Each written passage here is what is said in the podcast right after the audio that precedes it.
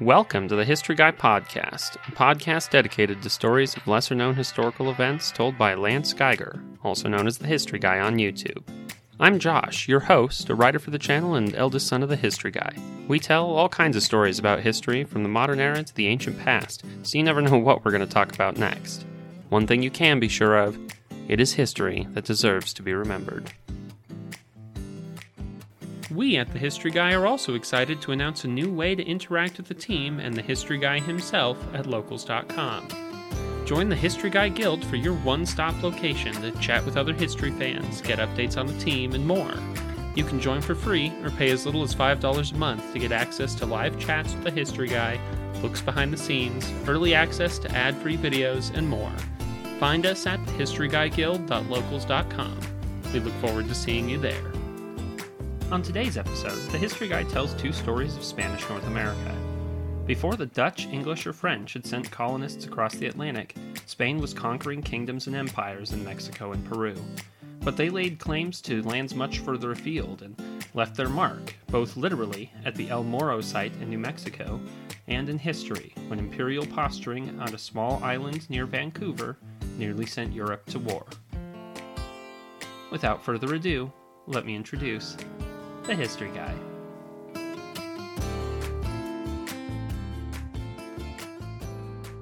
Rock art has been a part of human culture and history for millennia. Even before the invention of writing, people were drawing pictures inside deep caves or on stone promontories or on the walls of buildings.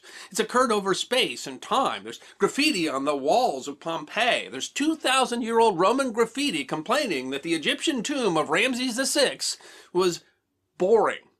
In the United States, there's famous places like Independence Rock near Alcova, Wyoming, where pioneers scrape their names on the sides of the rock. And there are many other places like that, perhaps the most interesting of which is in western New Mexico, where a sandstone promontory in an ancient pueblo for centuries served as a stopping place for travelers from the earliest days of European settlement. Charles F. Lummis, who's a journalist and an activist for the preservation of antiquities, said of the stones of El Morro, certainly all the other rocks in America do not, in their entirety, hold so much of American history. It is history that deserves to be remembered. While still a matter of debate, the Pecos classification dates the emergence of the ancestral Pueblo culture to the 12th century BC. They've been identified as the precursors to the modern Pueblo peoples, such as the Zuni, Acoma, Hopi, and Taos. The Spanish gave them the name when they first explored this area in the 16th century in reference to their multi-story adobe and stone villages. The term Anasazi was once used to describe these ancestral Puebloans, but has been rejected by the modern Puebloans because the Navajo word is an exonym, meaning ancient enemy, or perhaps ancestors of our enemy, referring to their competition with Puebloan peoples in the region. The ancestral Puebloan culture is one of three major cultural traditions that existed in what is today the American Southwest, the other two being the Mogollon and the Hohokam cultures. The ancestral Puebloan culture is known widely for three UNESCO World Heritage Sites Mesa Verde, Chaco Canyon, where Pueblo Bonito lies, and the Taos Pueblo, which is still inhabited and is one of the oldest continually inhabited communities in North America. Some of the buildings in Chaco Canyon are among the largest built in North America before the 19th century.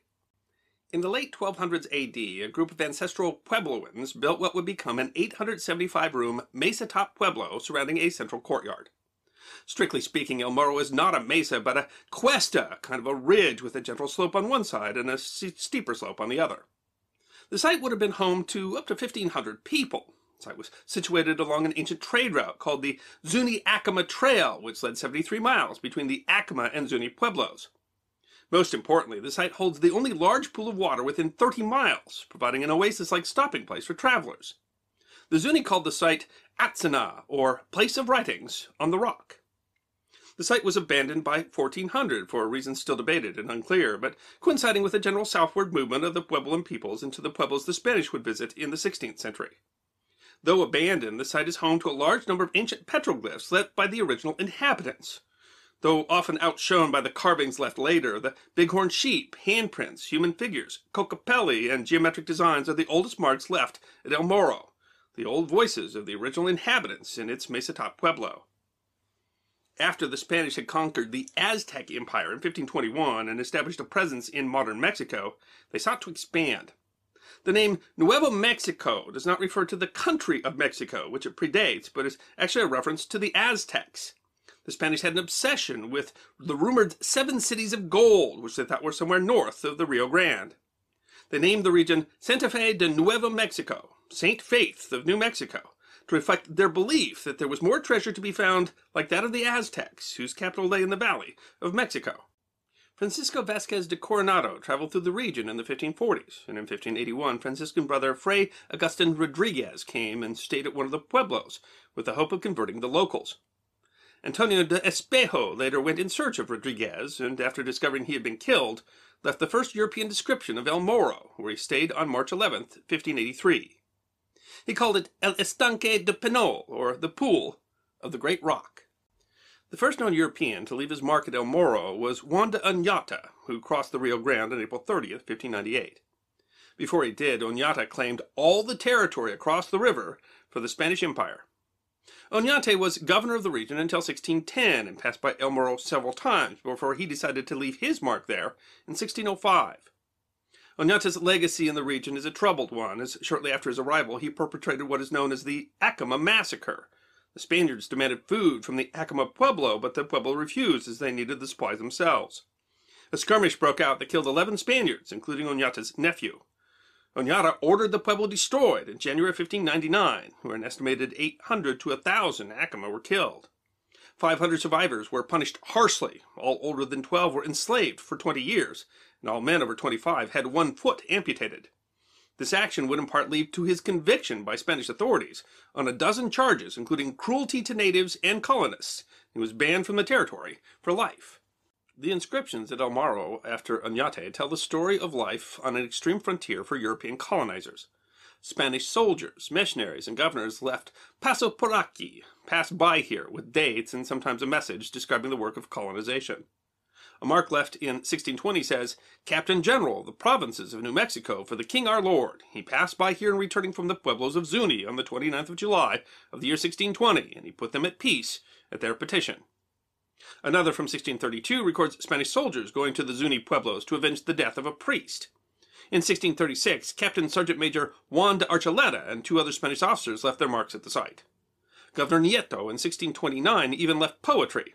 The Spanish called the site El Morro, meaning the headland or the bluff. The inscriptions also illustrate the principal goals of Spanish colonization, Christianization, and subjugation. Many of the inscriptions speak of subduing the nearby Hopi and Zuni, recording the tribes anew gave their obedience, often shortly followed by reprisal trips for the murder of priests. The Spanish employed a pair of systems called command and distribution, which demanded labor and tribute from the natives in exchange for protection, Christianity, and the Spanish language. In practice, these systems amounted to a kind of slavery and were accompanied by treatment of the natives so brutal that even some Spaniards complained. In New Mexico, the Spanish demanded tribute mostly in the form of food and forced Pueblo Indians to work without pay. The Native Americans were also caught in a power struggle between secular governors and the priests. Pedro de Peralta, the governor who succeeded Oñate, was arrested by a Franciscan friar who power over the whole territory. Both governors and priests accused the other of mistreating the pueblo and abusing their power. Between 1610 and 1670, at least three New Mexico governors were excommunicated, and two tried by the Spanish Inquisition. Friars even helped to incite a revolt against one governor. Bernardo Lopez, governor from 1659 to 1660, and his successor, Diego de Peñalosa, both allowed Native Americans to practice their own religion, which the Franciscans didn't like. While the Spanish were turning El Morro into a record of their movements in the territory, the Pueblo were growing sick of their treatment, which seemed to go unchecked even when they appealed to the government in Mexico City.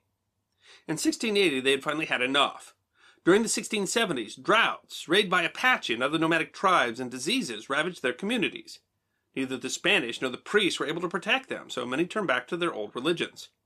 This incited repression from the friars, who arrested a number of Pueblo, including one named Popé. Popé led the Pueblos to revolt as a group in August of 1680, and the Spanish were ousted from the territory. The Spanish fled to El Paso, where they tried to regroup.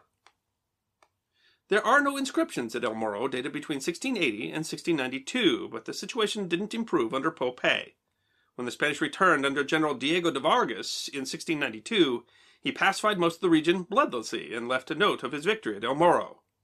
Here was the general, Don Diego de Vargas, who conquered for our holy faith and for the royal crown all the New Mexico at his expense, year of 1692. Still, the decades that followed were rife with discontent and conflict between the Spanish and the Pueblos, as evidenced in their continued notes left on the stone. The last Spanish inscription is by an Andres Romero in 1774. We know nothing about him. New Spain made a series of reforms to help Nuevo Mexico in the late 1700s, but at the turn of the century, the mother country fell apart after the invasion by Napoleon, which was followed by decades of instability. Mexico gained its independence from Spain in 1821, but faced even greater instability. The leadership changed dozens of times in the 50 years after independence. New Mexico became increasingly isolated, plagued by Comanche raids and widespread poverty that Mexico was unwilling or unable to curb. There's only one known inscription during the Mexican period, a simple OR 1836. If the locals camped there, they left the site undisturbed. The United States took most of New Mexico in the Treaty of Guadalupe Hidalgo in 1848. U.S. soldiers and survey teams quickly poured into the region, and among them was James Hervey Simpson, a U.S. Army officer in the Corps of Topographical Engineers, the department that was merged with the Corps of Engineers during the Civil War. He was tasked with surveying a road from Santa Fe to the Navajo lands and brought with him several artists to document the trip in watercolor, including Richard H. Kern and his brother Edward. They traveled with a contingent of American soldiers commanded by Colonel John Washington, who was tasked with making a treaty with the Navajo. On September 17, 1849, they met a man on the road called Mr. Lewis, a trader familiar with the area. He offered to take Simpson to El Morro, claiming he could show them half an acre of inscriptions. Despite their doubts, Simpson, his servant called Bird, and Richard Kern went with him. There they found both the ancient rock art and the many Spanish inscriptions. They spent two days there exploring the side, and Kern made facsimiles of the existing inscriptions. He left his own note in the stone. Lieutenant J. H. Simpson, USA, and R. H. Kern, artists, visited and copied these inscriptions, September 17, 1849. Though he forgot the R in the inscription and had to add it afterwards. They're the first known Americans to leave their mark at El Morro. Kern left another inscription a few feet to the right of the first. R. H. Kern, August 29, 1851. Kern was killed by Paiute Indians two years later on an expedition in Utah. The site remained an important site for soldiers and wagon trains moving west from Santa Fe into the new American territories. In 1857, a unique party came to the pool at the Rock. 25 camels led by Edward F. Beale, diplomat, general, and frontiersman. Beale had actually signed on to survey a road between Santa Fe and the California border, only learned afterwards that it was expected to test the use of camels brought from Tunis. Though Beale did not leave his inscription, several in his party did, including E. Penn Long, short for Edward Pendleton Long, who left his inscription in careful calligraphy. P. Gilmer Breckinridge also left a distinct and precise inscription on the rocks. Beale claimed he would rather have a camel than a mule, but ultimately his army would decline to use them. Some did escape, and sightings of feral camels persisted in the region until after 1900. The first party of immigrants to use Beale's wagon road arrived in 1858. Many of them left their marks, including P.H. Williamson, Isaac Holland, John Udell, Rose Bailey, and 12 year old Sally Fox. The party was attacked by members of the Mojave tribe shortly after their visit, as they were preparing to cross the Colorado River into California. And along with numerous casualties, Sally was pierced by an arrow in the chest. She survived the wound to die at 67 in California. A children's book was written based on her story and published in 1995. Many others would leave their mark on the rocks between 1858 and 1880, when the first railroad was put through the area in 1881. It passed 25 miles north of the rock, which had come to be known as Inscription Rock. This dramatically decreased the number of visitors, though some still did leave their mark. In 1906, Congress passed the Antiquities Act, which allowed Theodore Roosevelt to declare natural landmarks as monuments if they were of scientific interest. The first monument was Devil's Tower on September 24, 1906, but El Morro and Montezuma Castle were made monuments shortly after on December 8th. Officially, this meant that no more carvings were allowed at the site, although the policy was not well enforced until 1920, and some later inscriptions remain. The National Park Service now cares for the site, and in 1933 built a path that leads to the top of the mesa, where the ruins of the Atsinna Pueblo were partially excavated in the 1950s. In the 1940s, the Park Service determined that the pool was not fed by a spring, but by snowmelt and runoff. Park Service's priority today is to document and preserve the some 2,000 inscriptions in the soft stone that they mark. The ancient rock art left by the ancestral Puebloans is still visible, next to essentially a stone guest book that keeps track of four centuries of passers-by, their signatures representing personal bits, snippets of their history, tiny pieces of a larger historical narrative. It now lies along New Mexico's Trails of the Ancients Byway and was declared an International Dark Sky Park in December 2019. Today, visitors can see the over 2,000 signatures, dates, and petroglyphs for no cost. If you're willing to climb a bit, you can reach the ruins of the ancient Pueblo and get a commanding view of the countryside. Even though El Morro no longer serves as a guest book, the long history of the writings in the stone and the thousands of people who still come to see them leaves us to question what marks are we leaving to be found by future travelers? Now's the part of the episode where we get to chat with the history guy. A little bit about what we just heard, what we're going to hear, and some behind the scenes stuff you only get to hear about on the podcast. So, for those who don't know, uh, I was actually born in Arizona, and of course, my dad lived in Arizona. Um, and like I lived there until I was 12. And so this, the Southwest has kind of always had a special special place in my life and in my heart. And we've talked to uh, we've we've done some some history there like this one. Uh, you know, I, I remember us going to a Mesa Verde. Uh, that was I would have been pretty young. I can't remember exactly when that was, but similar kind of uh, history as to what we're looking at here. And this one I, we went and saw the cliff dwellings there and then you know some of these some of these places would still have been in uh, habitation not at mesa verde i think those were all before that that they i think they were uninhabited by the time the spanish arrived uh, but a lot uh, of, I mean, you were you were born in Flagstaff, and Walnut Canyon is there. Walnut Canyon is a yeah. Uh, was an adobe dwelling. Yeah, uh, Tuzigoot, and I mean there were uh, quite a few of them. Chaco Canyon, uh, so I mean, you know, quite a lot of civilization going on, uh, and uh, in the Southwest, and and, it, very yeah. interesting as civilization. It's very different than the kind of the, the way that Native Americans are portrayed in movies and that sort of thing. Uh, and so, yeah, Inscription Rock is interesting, and it's interesting because it shows uh, history uh, kind of through the whole era of, of from petroglyphs and pure native times to the Spanish to the Americans to the. That's really really fascinating. There's so many sites down there. Those sites uh, in the Park Service they called that the uh, yeah. they called that the Corn Belt because you find a lot of uh, stored dried corn. I guess is why they called it. but a lot of anthropologists and stuff like that work for the, for the Park Service down there. So uh, I mean, there's just tons of different places and sites and things. And Inscription Rock or El Morro National Monument is one of those. Yeah. Yeah, it's an interesting. I you know we we kind of in this episode uh, I did write it, um, but one of the one of the things that we're able to do is kind of view history, you know, through the lens of what we can see archaeologically at this site. And it's it's a really interesting way to be able to be like okay this guy signed it. This is his story. And the and the way that you're able to to really tell i mean a story of mm-hmm. the south the american southwest. Yeah i mean in colorful ways and fascinating ways um, because you know just the way that someone signed their name. Yeah. So you have very important and famous personas there. You have people you don't even have any idea who they were there. You got you know people all, all sorts of i mean it's it is an interesting record of history. Uh, and there are other places like that. I mean josh now lives in casper wyoming and there's a there's a rock not too far away that people you know put their names on that rock when they were crossing on the yeah. Oregon Trail. Uh, so I mean, there's a lot of places where, or some places where you can find that, and you, some places where you find that in Europe stuff too.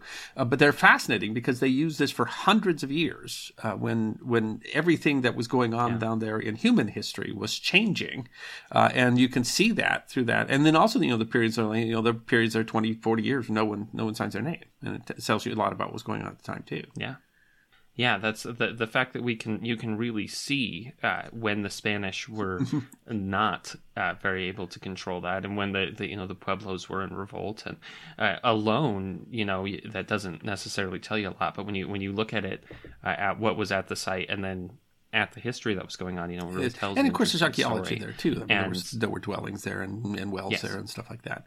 Uh, so, I mean, it really does. I mean, it really fills in gaps uh, of a part of history that was otherwise difficult to yeah. record, and that's so it's history that would have been forgotten were it not for Inscription Rock. Uh, but you're still, I mean, it's uh, it's almost like a game of telephone. You're only getting a little bit of the story there, and, and so that makes yeah. it fascinating too. So it's it's fun to go there uh, and stand and look at those walls and say, you know, why was this person here? Why was that person there? Why did this person decided that they needed to, you know, carve their name in this wall? And some of them, you know, once the when the uh, the later the later Europeans and even then Americans start Mm-hmm. signing their names and stuff, uh, the the different styles. In of fact, there's something about literally writing your name in stone. I mean, I think most most people have at some point carved their name in a tree or uh, or I mean, there used to, actually I went to school at the University of Colorado. Uh, there's a famous bar and restaurant there where you were encouraged to carve your names into the table. And when the table became too carved to eat at, they would they would cut the tabletop off and hang it on the wall.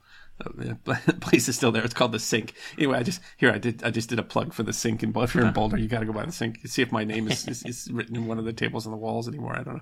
Uh, but so I mean, there's something about carving your name in stone that survives for hundreds of years after your death. That I mean, really is fascinating. You can see what the draw was then, and you can see what the draw is now to even to, to go and experience that.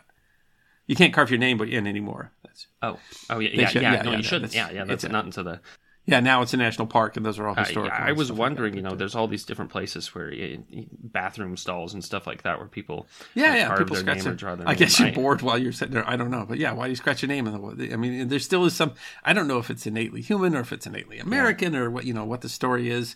Uh, why they still feel the need to do that? Well, I guess it's, it can't be innately American because most of most of inscription predates American. But I mean, that's true in Europe too. I mean, you go to the public toilets and quite often there's names scratched in the walls.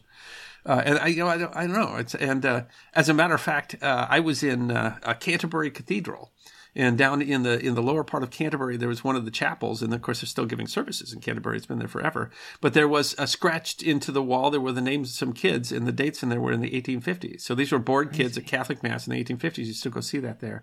And there's a little bit of graffiti actually behind at uh, Dover Castle, uh, behind the pulpit at the the chapel at Dover Castle, which the chapel is actually older than the castle.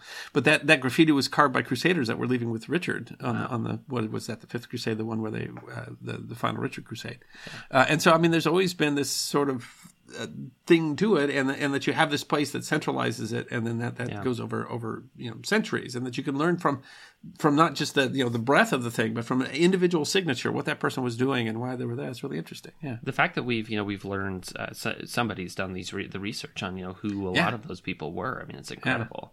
Someone's at someone's doctoral dissertation or something, but someone's going down and looking up every everything on there and seeing who if they know who it is, you know, and, and if they don't, then they'll say, you know, we don't know who who do that. We don't know anything about them. But I remember, um, ah, gosh, I'm not going to be able to remember exactly where it was, but somewhere there was a piece of graffiti uh, in England somewhere, I think, that just it's a Viking that just says Halfdan was here, and it's It's it's, it's funny how little how little has changed, and that we are still people. I mean, that, that really says that, that we are still yeah. people. I liked the we mentioned at the very beginning of this one some you know some graffiti at like Pompeii and uh, some of the some of the well how one of the reasons we know uh, when Pompeii Vesuvius exploded was because there's somebody there who like wrote a date that said I was here this day and was bored or something. Uh, uh, but I people scratching their uh, their initials in like the Egyptian tombs and saying, "Ah, this this was boring. This sucked." and you know the, it's eh, you know we would have considered uh, it's it's funny because of course if you did that today that's that's like a horrible destruction and uh, I mean it kind of was then Yeah, but, too. But- happy that happens, but it just happens in the in the you know the public restroom at the park. You know, Yeah, I'd but- prefer that as to, to on the to, the the walls of an Egyptian tomb. Uh, but it's it's funny that they can that we really have been uh, for uh, clearly millennia at least uh, scratching our names and things. And it's it's funny that you know I've seen plenty of places where somebody just said I was here, and Yeah. they, it's they were scratching well, or, into you know you're you're out on a date and you're a teenager and you know you scratch you know a little heart with you and because uh, yeah and that they're, they're we were essentially we've been doing that for for hundreds of years. The Spanish saying years, yeah. "paso por aquí" was is essentially them just saying, "Yeah, I was here once." yeah yeah we say of course you know they still are still you know tagging you know spray paint Yeah. tagging all sorts of stuff. I mean I, I, it, it continues. I, I I wouldn't be surprised if if someone scratched their name on a rock on the moon. You know. You know. That's true, and eventually there'll be there'll be something special about that. And it's there is an interesting question. I thought about it, you know, um, into the the 1850s and even after, yeah, well, up to 1920. I guess we've got some some scratches where people we were not necessarily uh, uh, protecting the site as after it became a uh, national monument. Uh, we weren't necessarily protecting it the way you know we do today, and so, s there are some later inscriptions. Uh, it's it's an interesting question when exactly it went from being something you know this was a historical place where people went and scratched their names, and that was the purpose of it, to you can't scratch your names in it because now what you're doing. we're protecting those. Yeah. Yeah, isn't historical anymore. It is. I mean, it's part of the history of the parks. Actually, I'm, you know, I'll have a topic out and not too long, but uh, we had a park called Fossil Cycad, and uh, that had these very unique fossils. And essentially, they were people would just come and collect them until there wasn't anything there anymore. So they it stopped being a park.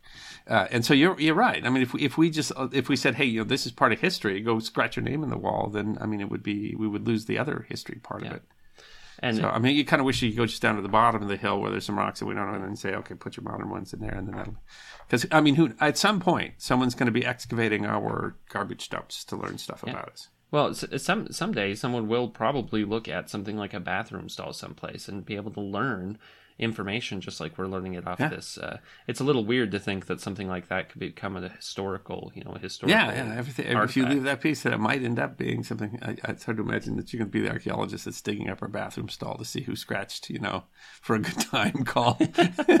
someone's gonna, someone's going to find that phone number, then try to look up in the records. Try to look it up, figure out who it is. It's, it's, it's going to be a whole big thing. Yeah, that's embarrassing.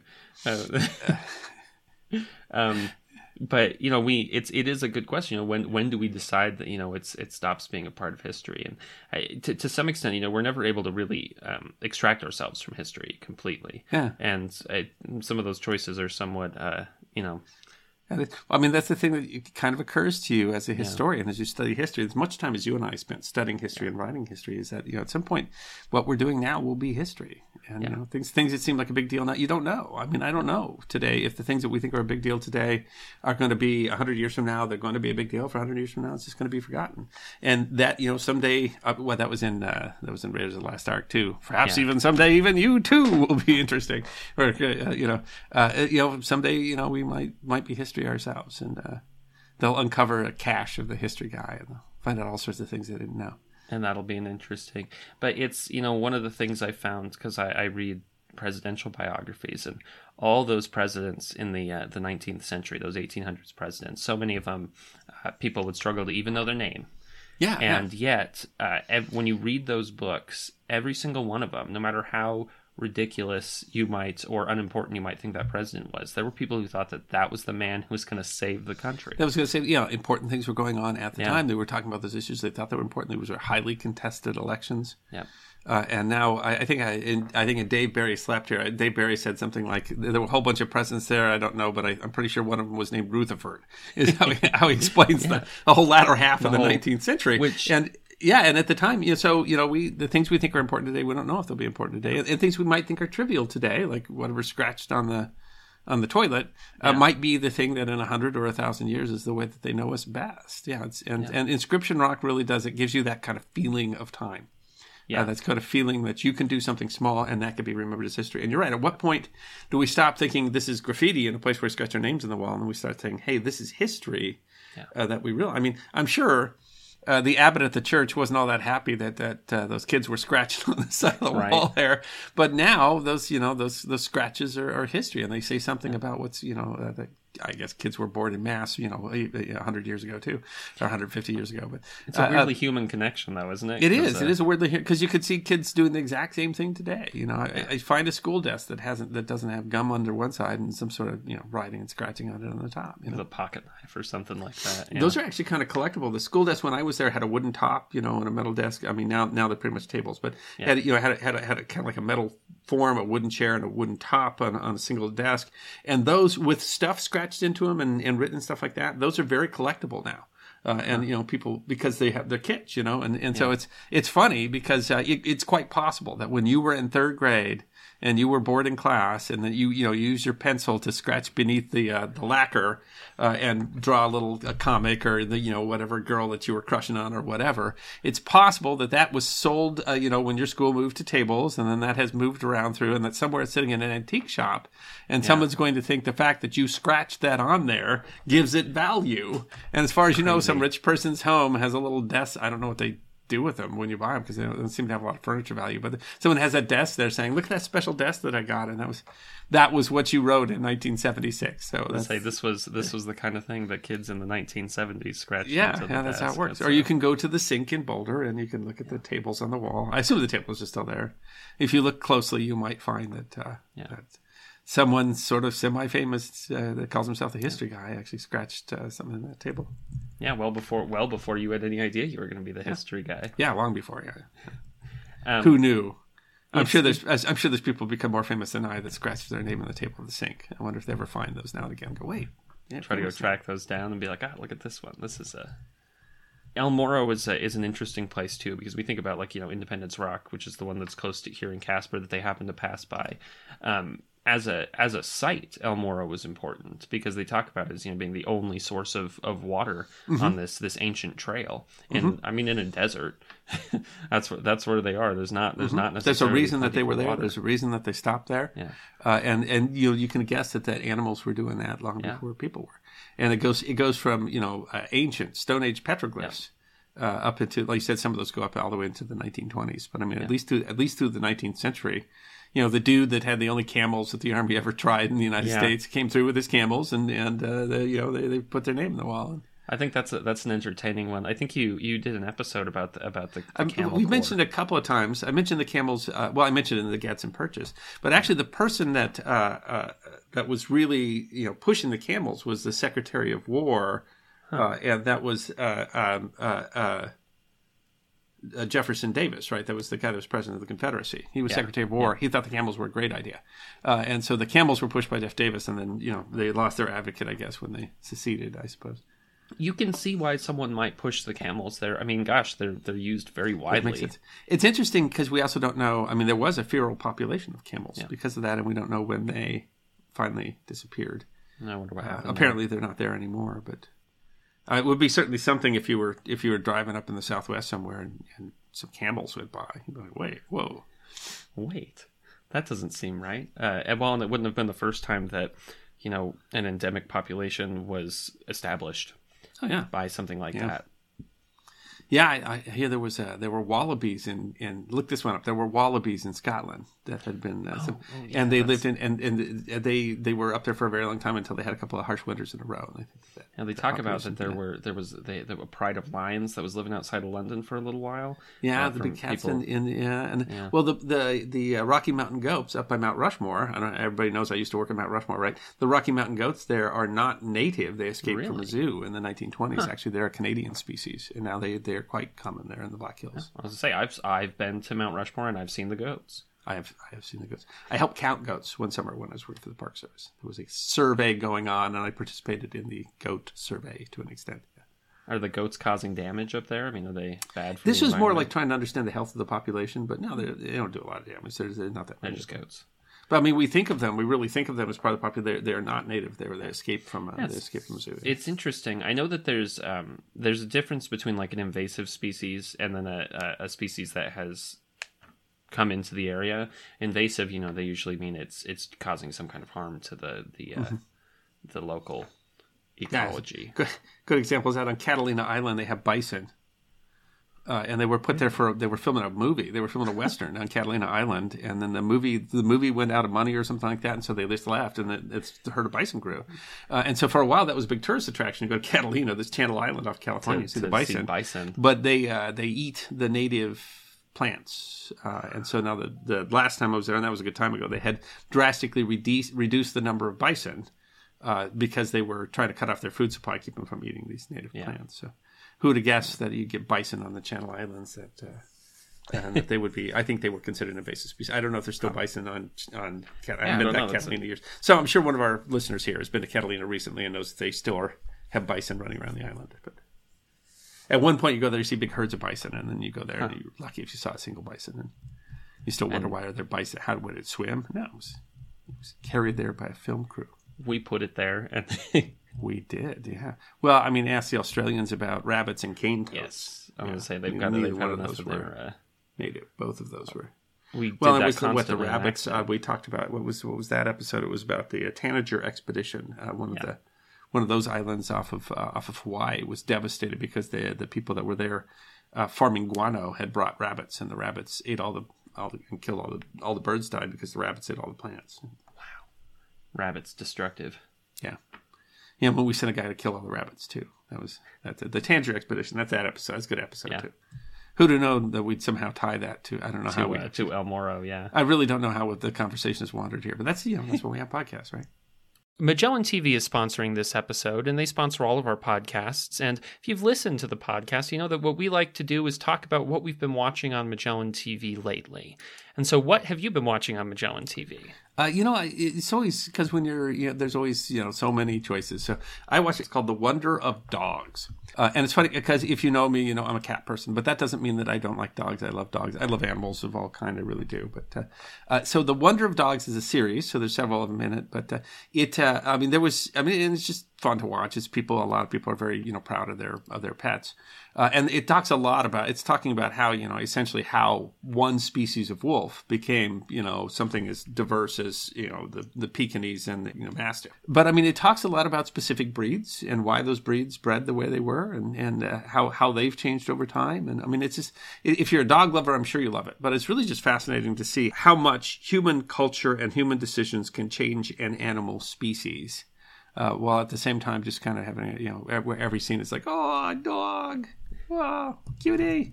Uh, and uh, these people love their dogs, and there's these two dogs that are one of them's huge and one of them's uh-huh. teeny, and they're best friends. And I think it's a, it's a must for dog lovers because uh, if you really don't know the history of breeds and how we got to where we are, it's really fun to watch, and also to know that if you've got, I mean, if you've got an English bulldog today, it doesn't look like I mean, those were originally yeah. bred for bull baiting. I mean, they were dogs that were literally bred to attack bulls, and those dogs that were attacking the bulls look very different yeah. than an English bulldog today. So, I mean, I understand that it's really interesting. Yeah.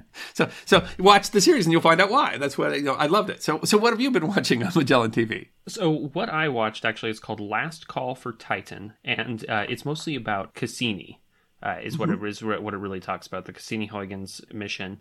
You know, it actually really reminded me of the uh, some of the history guy episodes that we've done on space stuff, uh, like Pioneer Ten and Voyager. It really talks about the history of how we built this thing and what was so interesting about you know the Cassini probe, and it was such an interesting space mission. And then it's also, I mean, it talks a lot about what kind of things we might do in the future with how we're going to if we do expand into the solar system and stuff like that. Uh, it's it starts out talking about uh, we've colonized Mars and now we're moving to Titan. Uh, but Titan's a really interesting. It's a really really interesting moon because it's it's got methane and it's one of the places they've talked about where there's possibly some kind of native life because of the fact that there's the, the building block, blocks for life. And so it's it's interesting to, to think about what that what that might mean. But it's a really interesting uh, uh, show. Uh, it is a really interesting documentary that talks about kind of how uh, we've discovered Titan, what we've learned about Titan, and I think it's really worth a watch, especially if you're kind of interested in that part of what we do with the History Guy. Just like everything on Magellan, it's a really awesome thing to watch. Got great computer uh, animations and stuff like that. And as you can see from what we just talked about today, you can go from watching uh, The mm-hmm. Wonder of Dogs and learning why bulldogs are called bulldogs, and uh, then you can go and find out it, about it, Cassini. Okay, but Cassini, yeah, uh, I love Magellan TV. Uh, and what we found on the history guy is a lot of things, you know, crime or science or, or space or whatever, also are history. So yeah. there's a fantastic history collection on Magellan TV, but there's also fantastic nature documentaries. There are fantastic uh, uh, science documentaries. There's true crime. There's all sorts of stuff. And I think every time we come, when we talk about the stuff we choose, I don't, I don't know. I think people maybe expect that if, if you and I log on to Magellan TV, we watch a World War II video. Uh, but it, but it, but you get there and you can watch all sorts of things. They all tie to history. If you yeah. love the history guy, you're going to love Magellan TV. And I, I I sincerely, we talk about it all the time, but I sincerely, I love my subscription to Magellan TV and I use it all the time. And of course, if you are a listener or watcher of The History Guy, you can always go to try.magellantv.com slash history guy, where we will always have a deal for you. Sometimes a free month, or a deal on an annual membership, or even a documentary that you can watch for free. Again, that's try.magellantv.com slash history guy. Next up, the history guy tells the interesting and dramatic story of Spanish Canada. And stay tuned after the episode to hear us chat a little more with the history guy. Before the British and the French and the Dutch started building their colonies, Spain was the leader and primary claimant to European authority in the Americas. Under the authority of the Pope, they laid claim to huge swath of territory across the American continents, from the southern tip of South America all the way to southern Canada. But over time, Spanish power waned and other powers, the British, the French, even the Russians, started to encroach on territory that the Spanish thought was theirs. In 1789, the Spanish attempted to enforce their authority at the extreme edge of the territory that they nominally controlled, and an argument over the control of one of the most remote places on earth nearly led to war in Europe. It is history that deserves to be remembered. Spain, by financing Christopher Columbus's expedition that ended with the European discovery of the Caribbean, claimed nearly the entirety of the New World for themselves, especially the entirety of the Pacific coast. Their claim was supported by the papal bull Inter Caetera, which divided the Western Hemisphere into Portuguese and Spanish zones.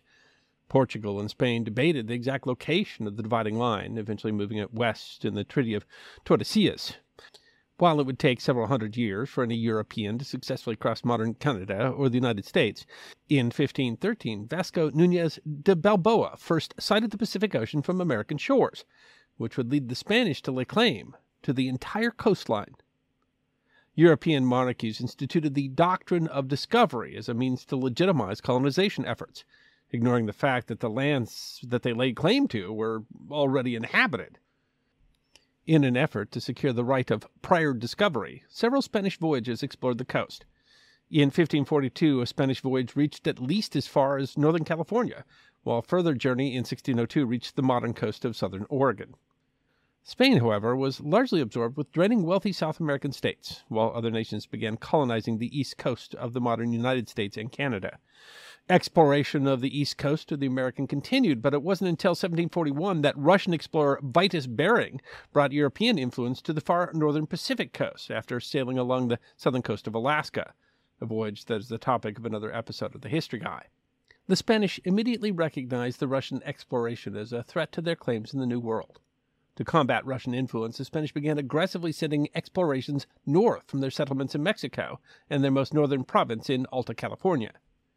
Beginning in 1774, Spanish expeditions were sent to northern Canada and modern Alaska, clear to Kodiak Island, to shore up their claims of prior discovery. By 1775, Spanish explorers had reached the mouth of the Columbia River, which divides much of modern Oregon and Washington state. The 1774 expedition was meant to place crosses with bottles containing claims of the area, but thanks to weather, nothing was left behind, although some were left behind successfully in 1775. Spanish exploration also included new settlements, which were established as far north as San Francisco. Simultaneously, exploration from other corners was beginning to encroach on the region. French and then British fur trappers were slowly working their way west, while by sea, British explorer James Cook reached the region in 1778. In 1774, the Spanish Navy ship Santiago reached the modern Nootka Sound on the western coast of modern Vancouver Island. The Spanish didn't land, although they did trade with some natives who paddled out to the ship. In 1778, James Cook reached the same sound, this time landing and speaking with the locals at some length. He recorded the natives called it Nootka Sound, although that isn't the native name. One explanation is that he may have mistaken the native word for around, meaning island, but it isn't clear how Cook misunderstood. The First Nation settlement on Nootka Island is Yuquot, meaning where the wind blows from all directions. The settlement on Nootka Island was for generations the traditional summer home of a group of First Nations people, and was where Maquinna, the Nuu-chah-nulth chief, lived with as many as 1,500 other people. Maquinna may have met Cook, although Cook did not record the leader's name, and dubbed the place Friendly Cove. Nootka represented an excellent site for European trade, providing a protected anchorage for trading ships. It would quickly become one of the most important sites in the region in the growing competition between European nations. Despite the Spanish claim on the region, beginning around 1785, there was a concerted effort by British traders, supported by the government, to develop a fur trade on the Pacific coast, inspired by Cook's visit there. Spain vigorously opposed English efforts. By 1787, the Spanish learned that the Russians were preparing a force to occupy and establish a settlement at Nootka. In 1788, John Meares, a British fur trader, arrived at Yuquot in the hopes of building a permanent settlement in the area. Meares would later claim that he purchased a spot of land from Maquinna and built a trading post on the island. Though British, Meares' ships flew Portuguese flags, were registered in Macau. That was actually to avoid trouble with the East India Company, as British ships needed permits to trade in the region. While there, Meares' men built the sloop Northwest America, the first non indigenous ship built in the region. Meares traveled around the region claiming sections for the British. He informed Maquinna he would return the following year to build more houses. The viceroy of Mexico was extremely interested in pushing off the various powers and instructed his men to show Russia and English vessels the superior right which we have for continuing such establishments on the whole coast. He referenced Cook, who arrived four years after the first Spanish arrival at Nootka, and the fact that Cook purchased two silver spoons at Nootka, supposedly stolen from the earlier Spanish voyage. The Spanish sent Sub Lieutenant Esteban Jose Martinez with two ships to enforce Spanish sovereignty in 1789. Martinez was instructed to occupy the Sound, build a fort and settlement, and generally make it clear to both the British and the Russians that the Spanish meant to defend the region. Martinez established a settlement dubbed Santa Cruz de Nuca, the first European settlement in modern British Columbia, and a fort called Fort San Miguel with ten cannons. They had orders to prevent any other nation from intercourse and commerce with the natives. When Martinez arrived on May 5, 1789, there were three ships already in the Sound. The first American ships to reach the region had wintered there the Columbia Rediviva and the Lady Washington. Also present was one of Meares's party's ships, the Iphigenia Nubiana. While the Spanish were busy fortifying their position, Meares had returned to China, where he formed a partnership called the Associated Merchants Trading to the northwest coast of America. Martinez remained on good terms with the Americans, but he seized the British ship and arrested its captain. Martinez released the captain after a short time and told him to leave. The British ship vacated the Sound promptly. On June 8th, the Northwest America returned to Nootka Sound and was immediately seized. Martina renamed the ship Santa Gertrudis La Magna and used to explore the region. Legally, Martinez claimed that the Northwest America's captain had abandoned the ship and that the vessel was held as security for supplies that Martinez had given the uh, Iphigenia when he sent out the crew packing. On June 24th, Martinez performed a formal act of sovereignty, claiming the whole coast up to Nootka for Spain. On June 14th, the British ship Princess Royal arrived, but Martinez apparently did not feel that he had the power to order it to leave, and instead, relations were relatively polite. Princess left on July 1st. Almost immediately after, a second British ship arrived, the Argonaut, under Captain Colnett. He had orders from Meares to construct a solid establishment, and not one that is to be abandoned at pleasure, after the temporary house that had built the year before. But now the Argonaut arrived to find the whole sound declared a Spanish port. The following events are described differently by the various people involved, but the situation quickly escalated. On July 2nd or 3rd, depending on the source, Martinez was welcomed aboard the Argonaut. Martinez pressed Colnett on the English captain's intentions, and Colnett said that he came as governor of this port to prevent other nations from taking part in this fur trade, and to take possession of this port of Nootka and its coast for the King of England. This clearly was directly at odds with Martinez's mission. The Argonaut was taken into the port and secured to one Spanish and one American ship. Colnett would later say that he had been tricked into entering the port by Martinez, who told him that the Spanish needed to purchase some supplies. The parties then argued over who had the better claim to the port. The following day, Colnett described the quarrel that then broke out. Entering Martinez's cabin, Colnett presented his papers, which Martinez declared were forged, and that the Englishman should not set sail until he pleased. Colnett, seeing the duplicity of the Spaniard, was speaking to his interpreter when a group of soldiers stormed the room, knocked him down, and arrested him. Colnett complained that Martinez often threatened me with instant death by hanging me as a pirate. Of course, Martinez tells the tale differently. According to him, Colnett refused to show his papers and placed his hand two or three times on his sword as if to threaten me in my own cabin, and shouted, God damn Spaniard at him. According to Martinez, he had Colnett arrested as a prisoner of war to avoid the shedding of blood. Soon afterwards, Martinez captured the Princess Royal, which was also taken into the port. Imprisoned in a small space as the Argonaut was repaired by the Spaniards, Colnett threw himself from a porthole and nearly drowned. Meanwhile, one of Maquinna's kinsmen met Martinez on a ship and yelled at the Spanish, for which he was shot and killed. It's unclear what happened. One version relates that Martinez fired a warning shot, and the sailor shot the man thinking that Martinez had meant to hit him. It's unclear what the man was even mad about, but Maquina thudded the sound. Other accounts suggest that Martinez was trying to hit the man. The British ships were sent to Mexico as prizes, and then on July 29th, orders came from Mexico for Nootka to be abandoned. Before he left in October, Martinez also captured an American ship, which was just arriving. Only Maquinna and his people were in Nootka in the winter of 1789 90, but the crisis was ballooning globally the British government took a hard line, demanding the release of their men and ships and an indemnity, and refused to recognize Spain's control of the northwest coast. Madrid, meanwhile, found the British position incredible, believing their own claims to be unassailable. In 1790, the Spanish sent a new force to reoccupy Nootka, and John Meares in London published his memorial decrying Spain's actions.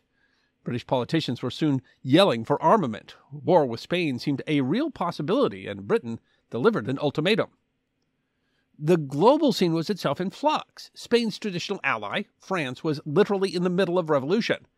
Louis was still king, but the National Assembly opposed war.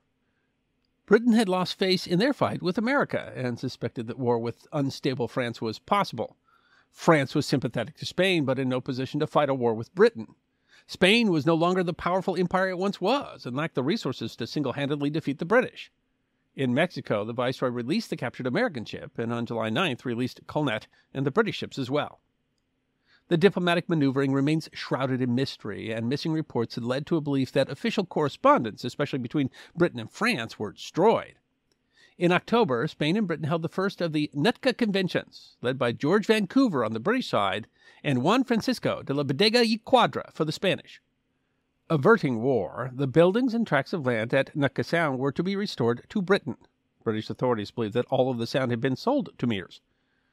Quadra and Vancouver spent some time with Maquinna at Yuquot. The treaty also defined the rights of their governments and citizens at Nootka and elsewhere, and that trade on the coast was open to all nations.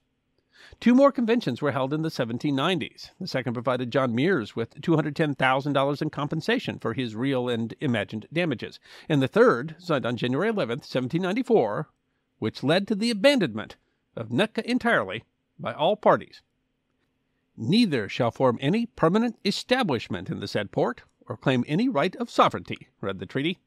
This was partially because by 1794 both nations were allied against France, and the Napoleonic Wars forced Nootka into the background. Despite the treaty that avoided war, important questions were left unanswered, notably the border of the Spanish claims. The Spain wanted that border to be at the latitude of the Strait of Juan de Fuca, where Victoria, British Columbia sits today, but the British wanted it to be closer to San Francisco. Most importantly, the decision altered international law by requiring actual occupation of a region to claim sovereignty, and not just the right of first discovery. The United States acquired Spain's claims to the region in 1819 under the Adams-Onis Treaty and argued they had acquired exclusive right to the region. In diplomacy over the region, Britain cited the Nootka Conventions, and the issue wasn't solved until the 1846 Oregon Treaty. Maquinna and his people continued to live in the region, although they faced removal and residential schools under Canadian law. Though small in number, descendants of Maquinna's people still live and maintain tourist sites in the area today. So I think that you know, while to to some extent the, the history of Spain, certainly in South America and in Mexico, but I the term Spanish Canada seems pretty shocking. Uh huh. Absolutely. Yeah. Yeah. I mean, I, I, think people are surprised to find out the role of Spain played from Louisiana and Florida, but I mean, Canada. Uh, and this, this story is so crazy because I mean, you've got natives. Uh, who had to have been confused the whole time, and then you've got Canadians and Brits and Russians uh, and Americans all arguing over who this island belongs yeah, which to. I, yeah. I think that and perhaps. It, and in the end, we just decided it doesn't belong to anybody. And it's the craziest story. But yeah, who knew? It's not just that Spanish ships reached there, is that they made a concerted effort to protect their claim to this island off of Vancouver. It's an absolutely extraordinary bit of history yeah. that I think people have no idea yeah, I don't think anybody sitting around in Vancouver is thinking about the Spanish history of Vancouver. Yeah, it's it's a really interesting story, and the fact that the the Spanish were so involved in it, and they sent. I mean, they yeah, sent. it was important. I mean, they were they were yeah, defending that. Yeah. They sent people far enough north, uh, you know, even toward toward Alaska. It's a little interesting because, of course. I, to some of the Spanish colonial stuff, you know, some one of the one of the Spaniards shows up on the Pacific coast and he's like, "All of this is mine." all of this belongs to Spain. And uh, and I'm like, what? You can see like 15 miles down the coast. You, you think that the fact that you reached it in Mexico means you uh, control wherever that coast goes. Yeah, and from a European perspective, that that was claiming the right yeah. to negotiate with the natives. I mean, you hear it as if they were claiming yeah. other people's lands, and uh, obviously that's what happened. I mean, there certainly was a conquest, but uh, when he was saying yeah. that, he was not claiming that I have legal right to the lands of the natives. Uh, he was claiming that other Europeans had no right to come here and claim, you know, negotiation. Which ultimately was so I, always a difficult thing to actually protect And I mean, that's what we. Yeah. That's what this whole. Well, I mean, when you're one dude in one boat and you're trying to Yeah. cover all of you know all of the western United States, then yeah, is that, you know you're going to be outnumbered sometimes. Yeah. This this whole episode. But yeah, it was it was it was hard to protect. But I mean, to a point, Europeans respected that. I mean, the whole Louisiana Purchase. Well, I mean, they didn't actually sell us land; they sold us the rights to negotiate with the native nations on that land.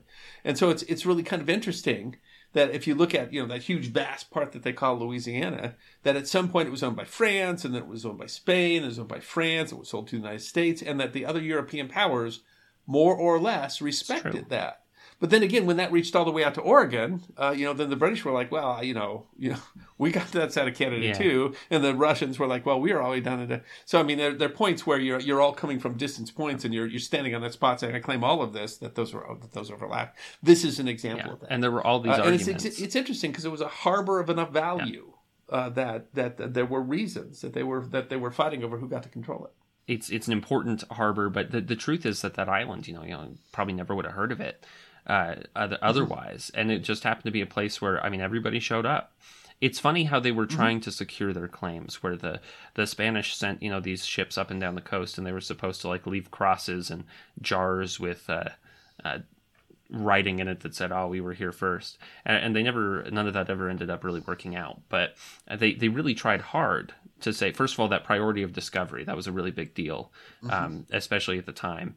But the, the Spanish, I mean, they had always been playing an interesting game with how they made their claims in the the, the Americas because they also had the papal bull that said, "Oh, it's um, so the the bull," and then yeah, they make the Treaty of Tordesillas, which relies on the the, Tordesillas, uh, yeah. the papal bull.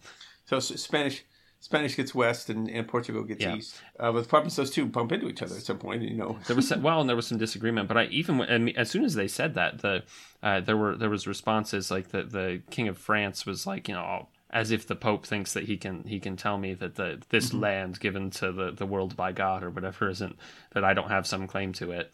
Um, Yeah. it- well, that's true. I mean, New France uh, and New England were both in violation of the Treaty of Tordesillas. Yeah, and, which uh, they both actively uh, refused to acknowledge uh, was a was a real Mm-hmm. which Well, and at times the Spanish were attacking the Yeah. you know the French and American colonies in North America. We've, we've told a lot of these Yeah. stories, and it's it's really fascinating. But it is it's funny the hubris of these Europeans who have managed to send maybe a hundred dudes over in a in a rowboat, you know, a wooden boat, and we're arguing over you know who owns Montana, Yeah. you know, from from from the coast of Maine. And we're like, ah, no, that's mine, uh, and that you know that we that we you know dare to proclaim that that's I mean that's At and that right. you, don't get a more you know almost just bizarre, crazy example of that than when you're talking about Nootka Island, which I mean, there's a population. You can still go visit Nootka today, and there's a, there's a, there's some tourist uh, visitation of Nootka today, but uh, but I mean, you know, it's not like a major port or anything like that today. But I mean, it's it's, it's interesting at the time, and the way that they interact with the Native Americans and and uh, uh, play, you know, the Native Americans are playing them against each other at various times, and then they're sometimes they're friendly, sometimes it's it's it's conflict, uh, and it's it's uh, uh, it really is kind of like a little microcosm in a totally forgotten part of the world. I mean, I don't think most people in North America even know it's there, but it, it's this little microcosm of, of all of the European conflict, uh, you know, with the Yeah. between the European powers and with the native powers over the Americas, and it's all in this, this island off of Vancouver. Yeah, it's interesting. You know, Spain had made all those claims, and then they didn't really start panicking until they hear, "Oh, Russia's Russia's going the other Yeah. direction," and then suddenly they're like, "Oh, Yeah. oh, oh, oh." Well, I mean, if you think about it, Russia has a much stronger claim there than Oh, they're way closer. Right? I mean, yeah, yeah. like literally walking off their own coast. And, uh, and we did an episode on Yeah. that too, by the way, on Vitus Bering, which is, I mean, that's that that is some harsh weather exploring. If you were if you were following the chain of the Aleutians to get to, to California, Well, and that's a. It ends up being a pretty rough. Uh, yeah, yeah. A lot of them frozen starved to death. Uh, you know, whereas you know, plenty of Spaniards died of scurvy. You know, but uh, yeah, it's kind of funny. How, how did Spain wandering over from you know from the American East Coast and and and uh, Russia, where it was a huge part of that expedition was getting their Yeah. stuff to the other side of Russia. I mean, to to go from Moscow to that coast and then from Kamchatka to wander across to the. Yeah, it- I I mean, how those that those two doing that finally bumped into. each- It's like a giant game of civilization, right? Where you're like, how did that boat get accidentally Yeah. run into each other at the. But it is kind of interesting to think that there was a point there where uh, somewhere no one agreed on the border, but there was a border between Russia and Spain in Canada or Alaska. Yeah, or- yeah, between Russia, America, and Yeah. Spain, and uh, and and and both of those end up being for various reasons in various ways, ceded to the United States. It, so uh, you know, ultimately, these these two stories they, they, tell a really different story of kind of the rise and the fall of the Spanish Empire, and mm-hmm. how how they were in control and not in control of uh, of mm-hmm. North America, Spanish North America, and yeah. You know they actually weirdly in some ways had better control over the coastline just because it was easier to send a boat. Uh, you know, they didn't have to fight uh, through the through the deserts because they, they had troubles and they had troubles everywhere and of course they, they had problems with the natives up here they ended up shooting the the chief's brother and yeah yeah over some sort of argument and i mean that happened i mean there was mistrust between yes. the two so even where even where there was an attempt yeah. at peaceful relations quite often it would end up yeah. you know turning into something violent and, and of course you know it, devastated the native population of Nootka Island eventually everything that went on there and then the Europeans decided that that, well, how interesting the Napoleonic Wars is yeah. what really ended the conflict over Nootka because everybody that was fighting over Nootka suddenly had become allies. Yeah. They said they didn't want to fight over Nootka, so they just abandoned it. And essentially, uh, and so yeah, I mean, it becomes abandoned yeah, for I mean, the rest of the time. Yeah, well, and so you got this native population. You come there, they don't want you there. You come there, you park there, you claim it. You then you build, you know, you build an economy around it. And one day you just abandon it. You don't think about it. And, yeah, this it really is. It talks about the high watermark yeah. of the Spanish Empire, but it also talks about how far from the British Empire was yeah. from that point. And it's interesting that you know that that was impacted by they weren't actually Russians on Nootka, but they, they was impacted by the Russians yeah. as part of what drove the and then that the Americans become involved too. I mean, it's it's it's like Inscription Rock. I mean, it really is this record over time of how things were changing.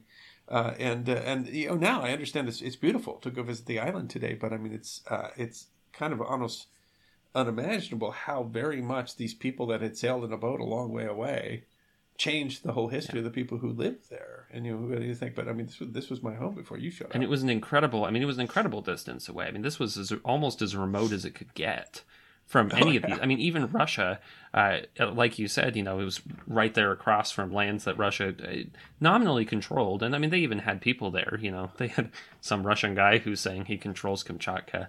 But as we learned in the Vitus Bering episode, uh, didn't always mean what what it sounds like it oh, means. yeah. I mean, Russia's this huge, yeah. vast, and there's this vast steppes in between, you know, the populated part of Russia and the and the, yeah. the, the eastern coast of it took Russia. them forever just to took uh, like so I mean so to... for for for um, and and I you know I don't know if there were if there's any visitation by yeah. Japanese or Koreans or stuff like that. I mean, you wouldn't be surprised if at some point in history there's at least some talk. Uh, it is. I mean, this was was extremely remote, yeah. except for the people who oh, lived there who thought that you know that was home, right? You know, and then you kill the chief's brother, you know, and, and so at times, uh, you know, over. Uh, so it is, and and it's uh, it's a great story. It's a great story. Uh, this is another episode Josh wrote, by the way. Josh is a, is a senior writer for the. So I write a lot of the episodes of the History Guy. Josh writes a lot of the episodes of the History Guy, and it's really it's just a great story. You know, you, you know the British guys in his in yeah. his uh, cabin, and they're arguing over whether you know why he was arrested and whether that was legal. And you know the British guy says, "Oh, they just arrested me," and the Spanish guy says he drew a sword on yeah, me. The... And, and, we're doing that all over this island. You know, uh, talk about the far flung end of the world. Yeah, and, and like kind of like the conflict over San Juan yeah. Island, which isn't that far from there. It just kind of came down to neither one of them wanted a war yeah. over it. So they're like, ah, okay. Well, Spain was never really in a in a Spain wanted to project power, but the truth is they were not really in a position, and yet they they really remarkably did project power to Nootka, as we see and he was arresting everybody. Yeah, and, they, and... and, they, tried to. But I mean, the, you know, the other thing about Spain, it wasn't just that the empire was in decline or whatever at that point. I mean, Spain realized that the, the financial value was in yeah. South and Central America, and and uh, there weren't huge you know, silver mines like Potosi, uh, you know, off of, off of Vancouver. And I think if there had been gold there, uh, I suspect you would have seen you know a lot more Spaniards. Would have changed things. Yeah. Well, and that's you know part of the reason yeah. why they they uh, I, I think we we learned that in the last episode. You know why they called it New Mexico was entirely because of mm-hmm. this idea that the, the Aztecs lived in the Valley of Mexico, and they really truly believed that somewhere north of there was going to be an Aztec like uh, civilization. And uh, while there was plenty of civilization, you know, the Puebloans and everything, uh, there weren't cities of gold there. and that's yeah. that's what they had always kind of hoped. And it changed. Yeah, it's true about all North America. Yeah. But you know, a really great spot to park your boat for fishing uh, is a whole different than the largest silver mine in yeah. history. I mean, those are those are very different prospects. Yeah. yeah. and the and yet they still were willing. Man, they were willing to make some claims there. Yeah, think about that. Well, there's no transcontinental railroad. No. I mean, you you you got from Spain to Vancouver. it takes a while. it took a, you have got a long distance. However you do that, you have got a long. Distance. It's an interesting. You know, they were they were so far off, and these this Spanish captain is making decisions, and the British, uh, all of them are making decisions that truly uh, for an empire, for this vast Yeah, empire. and- and- you know, their their monarchs back in Europe don't know they're there, and very right? nearly for a moment uh, were brought them to the brink of war. And I mean, ultimately Yeah. there was uh, uh, other things to fight over. Uh, but the the one power that wasn't involved in at Nootka, there, the French, uh, drew everyone's attention. But Yeah, and in the end, they all they all decided that they disliked the French more than they dislike each other, and and their answer wasn't for someone to get control of Nootka. Their answer was okay. There was nobody. Yeah, they they never and away. they never. I, I mean, I think it's interesting. They never fully decided. Uh, who actually, you know, where these, who actually controlled any of the land around there? They never made a decision on the border, and that ultimately uh, played a role in the, you know, the Oregon, the Washington and Oregon. Is that the Yes. fact that we didn't hadn't decided where that border was allowed there to still yeah, be yeah, disagreement. to that uh, that that treaty there, and then that led to the uh, you know the well the you know San Juan crisis and stuff Yeah. like that too. Yeah. That happened. There's lots of places where you know you you drew a line somewhere, and then when you actually get there, you're like, was it you know is it down that channel or that channel? Is it do we get that tree or that tree? Uh, and those you know those lines are often not drawn in the treaty. How can you do it? And we've seen. I mean. We've seen that in conflicts between Missouri and Iowa on, on the history guide, so it's not surprising that we see that as a conflict between. yeah, we did that. Uh, uh, the the Toledo War was all about someone's messed up map. So Yeah, yeah, yeah. that that's the, How about someone drew a line? Yeah, the, well, the Honeybee War was over. You know, which one of these is the rapids Yeah. that we draw our line to? Yeah, it's it's always less clear than than you want it to be, and but it's it's amazing that you know that this was this was something that's I mean essentially completely forgotten, which was for a moment uh, making headlines, and uh, almost bringing people to war, and had uh, rather you know not insignificant impacts on pieces of history that we do remember, and hmm we've almost totally forgotten it. And so I mean this is it's the Yeah, kind of stories we really love That's to tell. what you know. That's what the history guy's all Yeah. about. I mean, this this is a story that deserves to be remembered. That could easily be forgotten. But in the story, uh, which is itself just a fascinating little story, it's it's it's got a broader implication than it shows. Yeah, the same is true of Inscription Rock. And I, so it's interesting that I, I don't know that you know most Americans are really familiar with how much there was Spanish influence in, in the part of the, of the world that is now the United Yeah. States. Uh, and, and you know, I think that surprises people. A story of Bernard, Bernard Galvez and, and uh, fighting in the American Revolution and stuff like that. Uh, but I mean, it, it is, uh, and you know, at that point where it's not just the colonial times, but the point where the colonial touch is so light Yeah. still. You know, these are really tenuous connections. That history changed across that line. So it's, I mean, it's it's fascinating. You know, a guy gets in a boat, sails that far, and and pretends that because he's got a boat, you know, that he can that you know he can claim all this. When you know, in the end, you know, that's you. So you have to you have to wonder. It's a weird connection here, but I mean, if we were ever visited by UFOs, by aliens, That I mean, you have be. to think it's going to be really in the end, it's a guy in a boat with a crew trying to trying to hope. yeah, I mean it might be a can- very yeah, that tenuous. he can scare everybody that's here because you know, he's a long way from home, Yeah. right? And that's not usually, I mean, I don't know, that's not the way we talked about it in like Star Trek.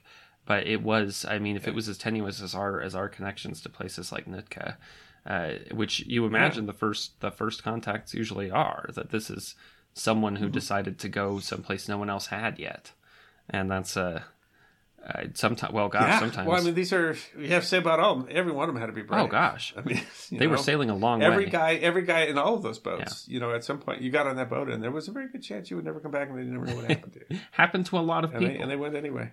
Yeah, the millions. Yeah, yeah, that, that went to sea like that, and were never came Yeah. home, and we don't, we still don't know whatever happened to those Yeah. boats. So, so all of these guys were doing that, and all that so that they could claim Spanish Canada. Spanish Canada, which this is Yeah. truly uh, this is as far north as I think the Spanish ever claimed.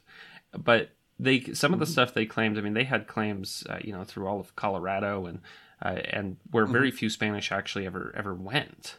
Mhm. Uh, but this was a place where the Spanish certainly did, they certainly did go there. Uh, they were they were in Canada and doing their best to to defend it.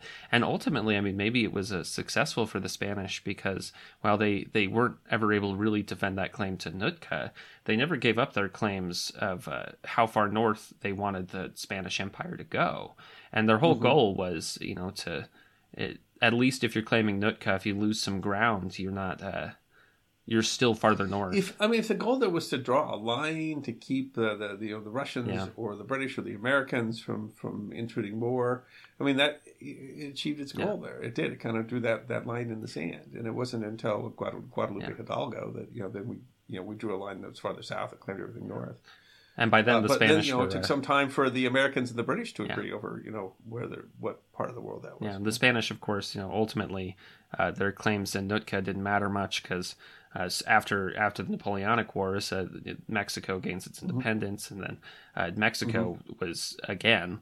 Uh, all the way up to the Spanish-American War, barely able to make claims in in uh, New Mexico and stuff like that. They were, I mean, they well, Mm-hmm. they were able to make claims. They were barely able to actually project power there.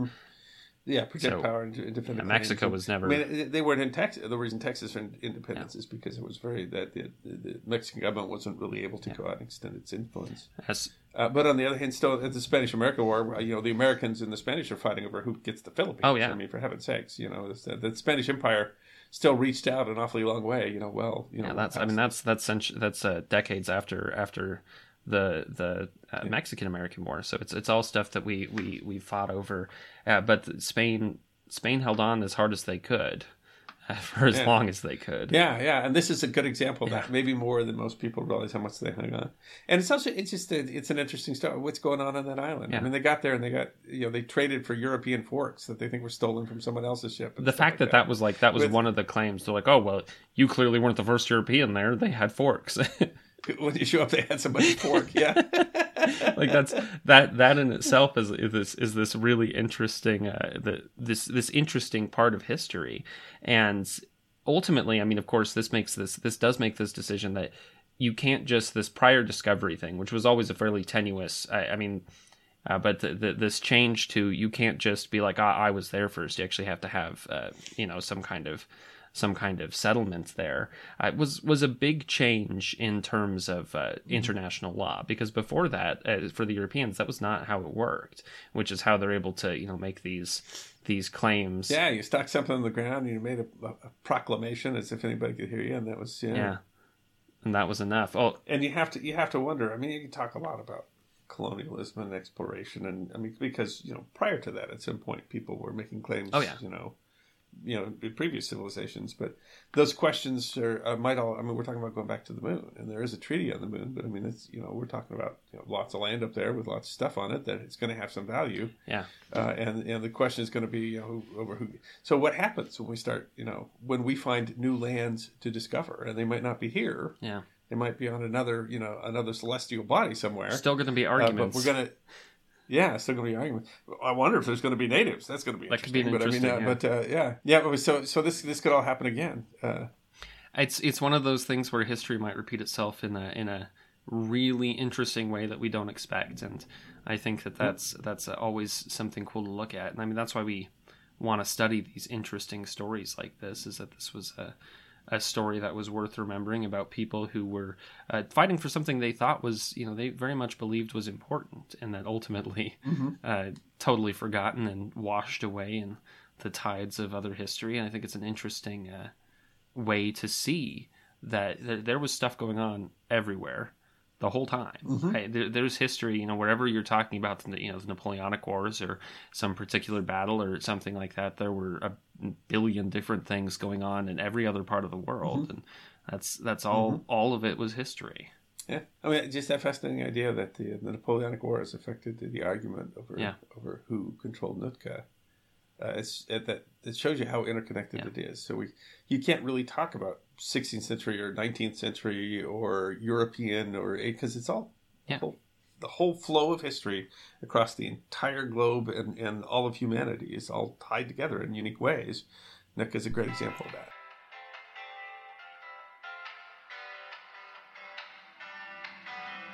Thank you for listening to this episode of the History Guy podcast. We hope you enjoyed this episode of Forgotten History, and if you did, you can find more on our website, thehistoryguy.com. We release podcasts every two weeks, so stick around if you want to hear more podcasts of Forgotten History. You can also find us on Facebook, YouTube, Instagram, Twitter, and Patreon. You can even get a personalized message from the History Guy himself on Cameo.